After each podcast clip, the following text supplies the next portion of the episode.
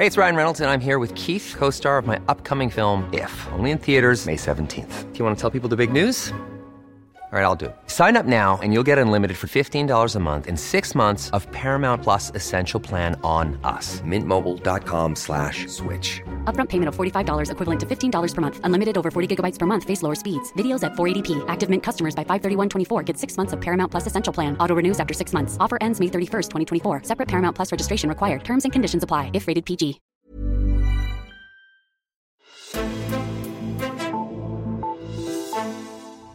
I sidste uge var det især Mette Frederiksens sms'er og det lange pressemøde om netop dem, der tog opmærksomheden, men ikke en uge uden afhøringer i Mink-kommissionen også.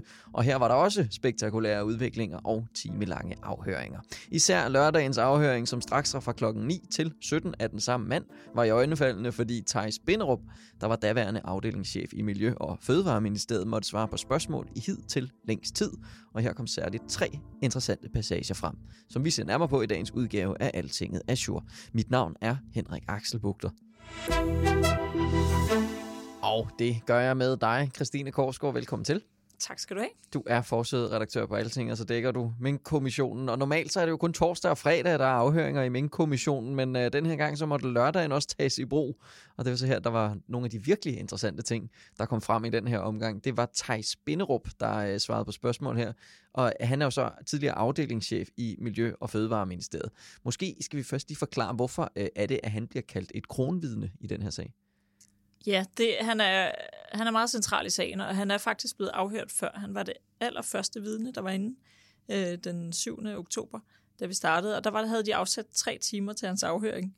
Men vi nåede ikke ret langt hen på efteråret i, i fortællingen, før de måtte afbryde, og den næste skulle i stolen. Og så afhørte de ham lige lidt mere end otte timer igen her lørdag.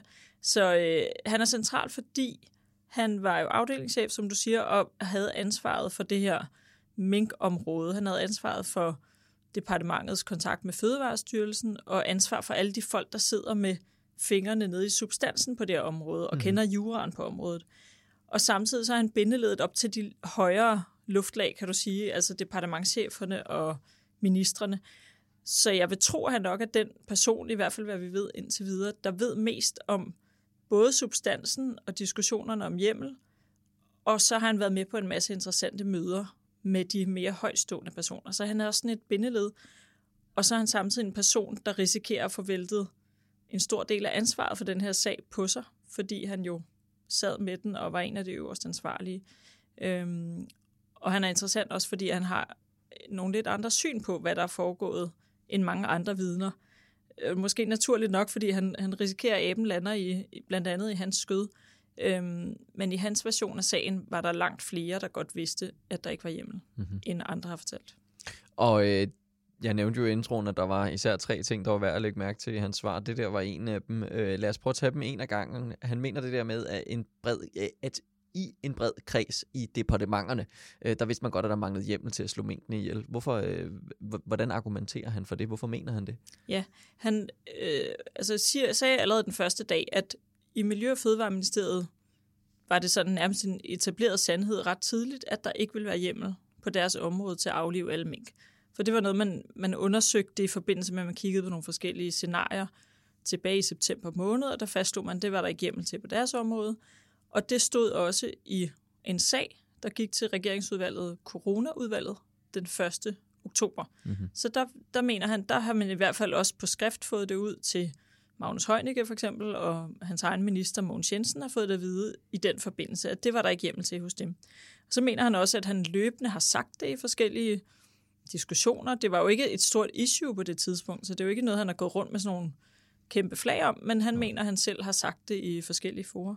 Og så øh, har han skrevet det i en mail rundt til nogle andre afdelingschefer i en række andre ministerier på dagen, hvor regeringen træffer beslutningen, altså den 3. november. Om formiddagen sender han en mail til afdelingschefer i, jeg tror det er Finansministeriet, Erhvervsministeriet, Justitsministeriet og Sundhedsministeriet, mm-hmm. at øh, det der er igennem til på deres område. Og han er også med til et møde den 4. november, det vil sige dagen efter beslutningen er truffet, hvor han nævner, vi skal lige huske, i hvert fald i hans version siger han, vi skal huske, der ikke er hjemmel til det her på vores område. Mm-hmm. Og så er der en anden ting, der også er interessant. Han mener, at der er fjernet en ret central passage i det materiale, som de fik udleveret til det her koordinationsudvalgsmøde 3. november, som jo er det møde, hvor det er, at øh, man har besluttet, at øh, minkene skulle slås ihjel. Hvad er det, der er fjernet der? Ja, det var jo en dag, hvor alting foregik meget hektisk, har vi hørt fra alle vidnerne faktisk, under, ja. under et stort tidspres, hvor man var vel i en form for panik, fordi man, man havde fået at vide det her med, at Danmark kunne risikere at blive det nye Wuhan, og, og mutationer i mink troede man måske kunne øh, mindske effekten af vacciner, så der, der var et stort pres, og der var ikke særlig meget tid, og en masse ministerier og folk var inde over den her sag. Men det bidrag, som Miljø- og Fødevareministeriet havde leveret, der stod der, at hvis man aflevede alle mink, ville det være fatalt for branchen. Mm. Og den sætning blev taget ud i det endelige materiale. Det er statsministeriet og justitsministeriet, der samler trådene til sidst med de forskellige ministeriers øh, bidrag. Så Thijs Binderup, han siger, at han ved ikke, hvem der har taget den sætning ud, men det kunne være i et af de to ministerier, det er sket. Mm. Og den er i hvert fald ikke med i det materiale, der så lander hos ministerne, der træffer beslutningen på mødet. Og hvorfor er det vigtigt, om lige præcis den passage er med eller ej? Det er faktisk meget afgørende, eller kan være afgørende for, hvem der får kritik og for hvad. Fordi i virkeligheden handler det om, om man kan sige, at embedsmændene advarede ministerne godt nok eller ej. Fordi det materiale, ministeren har fået til det her møde, man kan så være i tvivl om, de har noget at læse det, for de får det jo få minutter før mødet går i gang, og noget af det kommer faktisk først efter mødet er startet. Men hvis vi nu siger, at de har læst det, så står der jo i det materiale øh, en præsentation af to forskellige modeller for, hvad man kan gøre. Og den ene, der lægger man erhvervet i dvale, det vil sige, at man beholder avlstyrene og slår resten ihjel, og så siger man, at i en periode må man ikke afle på de dyr, men de, man må ligesom godt have dem, så de er klar til, at man kan starte igen. Mm. Og der står, det er der ikke hjemmel til, som det er nu. Og der, så er der præsenteret en anden model, hvor man rent faktisk lukker erhvervet, og, og det er ekspropriation. Og der står ret tydeligt i materialet, der vil ikke være hjemmel til de to. Eller man skal i hvert fald undersøge lovgrundlaget for de to modeller. Og ministerne træffer jo så en beslutning om at aflive alle dyr, men de siger samtidig, at de vil ikke lukke erhvervet helt. Men Miljø- og Fødevareministeriet mener jo, at det er det samme. Altså, mm. Hvis du afliver alle dyrene, mm-hmm. så lukker du også erhvervet. Og hvis man forstår det på den måde, så kan man jo sige, at ministerne var advaret om, at der ikke var hjemmel til det, de besluttede. Mm-hmm. Interessant. Før vi, øh, før vi sådan kom til øh, den her minkkommission, der blev der jo udarbejdet sådan en redegørelse, der skulle forklare, hvad der skete i tiden lige omkring den her beslutning om at, at slå minkene ihjel. Det var sådan umiddelbart efter, at man ligesom fandt ud af, at der var noget, der var noget galt her. Og den tredje pointe fra Thijs Bindrup, den handler om, at han ikke helt mener, at den redegørelse var fyldesgørende i hans øjne. Hvad er det, han mener, der mangler der? Der står i redegørelsen, ja, som kom 10 dage efter, eller sådan noget, at, at øh, sagen også kom ud i medierne, at der ikke var hjemmel til det her. I den redegørelse står der, at i det materiale, regeringen fik, da de træffede beslutningen om at aflive al mink, der var spørgsmålet om hjemmel ikke omtalt. Mm-hmm. Og ja, han, altså Thijs Binderup er jo uenig i den formulering, fordi han mener, at når de har beskrevet to andre modeller, der ikke var hjemmel til, så, så stod der også i materialet, der ikke var hjemmel til det, regeringen mm. gjorde. Mm.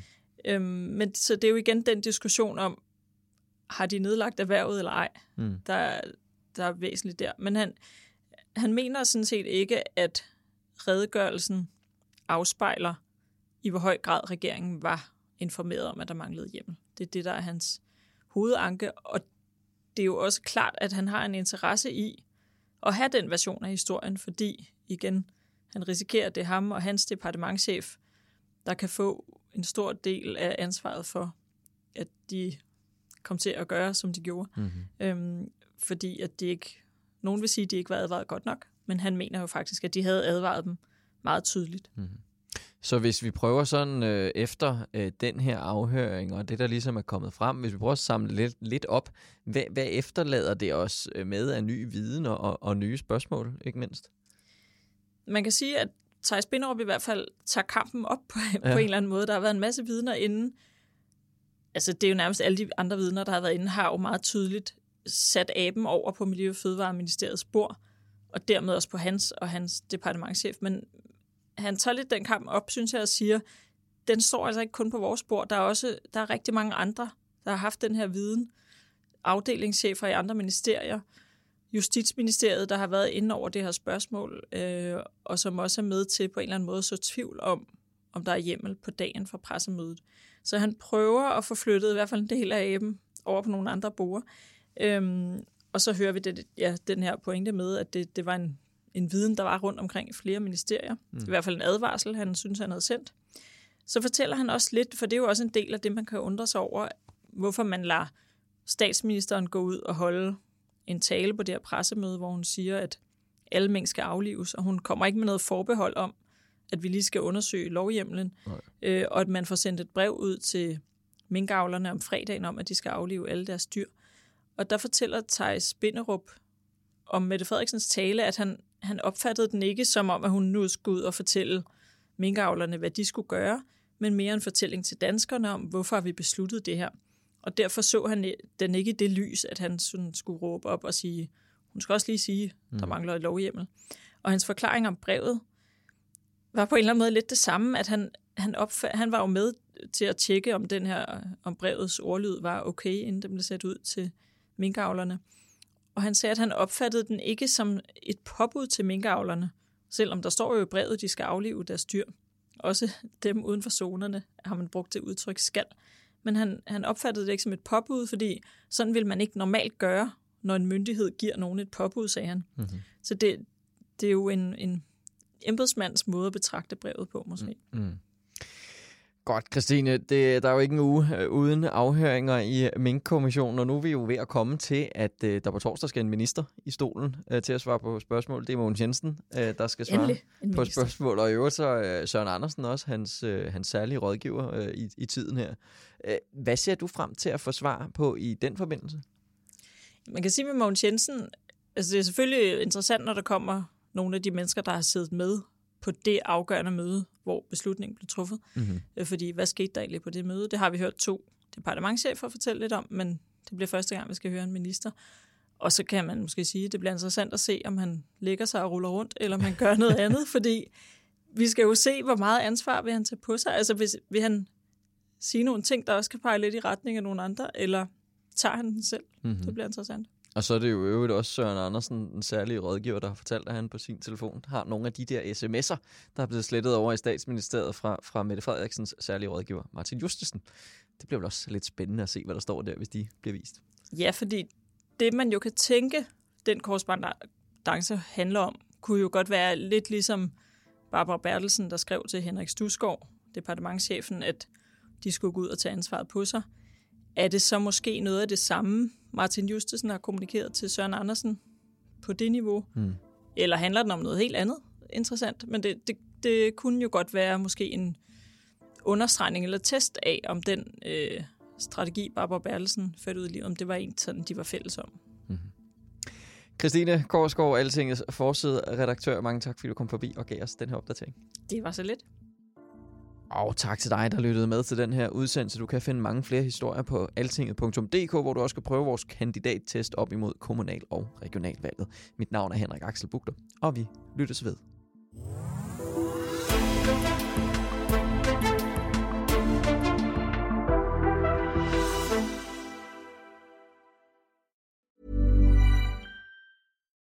When you need mealtime inspiration, it's worth shopping Kroger, where you'll find over 30,000 mouthwatering choices that excite your inner foodie. And no matter what tasty choice you make, you'll enjoy our everyday low prices, plus extra ways to save, like digital coupons worth over $600 each week. You can also save up to $1 off per gallon at the pump with fuel points. More savings and more inspiring flavors make shopping Kroger worth it every time. Kroger, fresh for everyone. Fuel restrictions apply.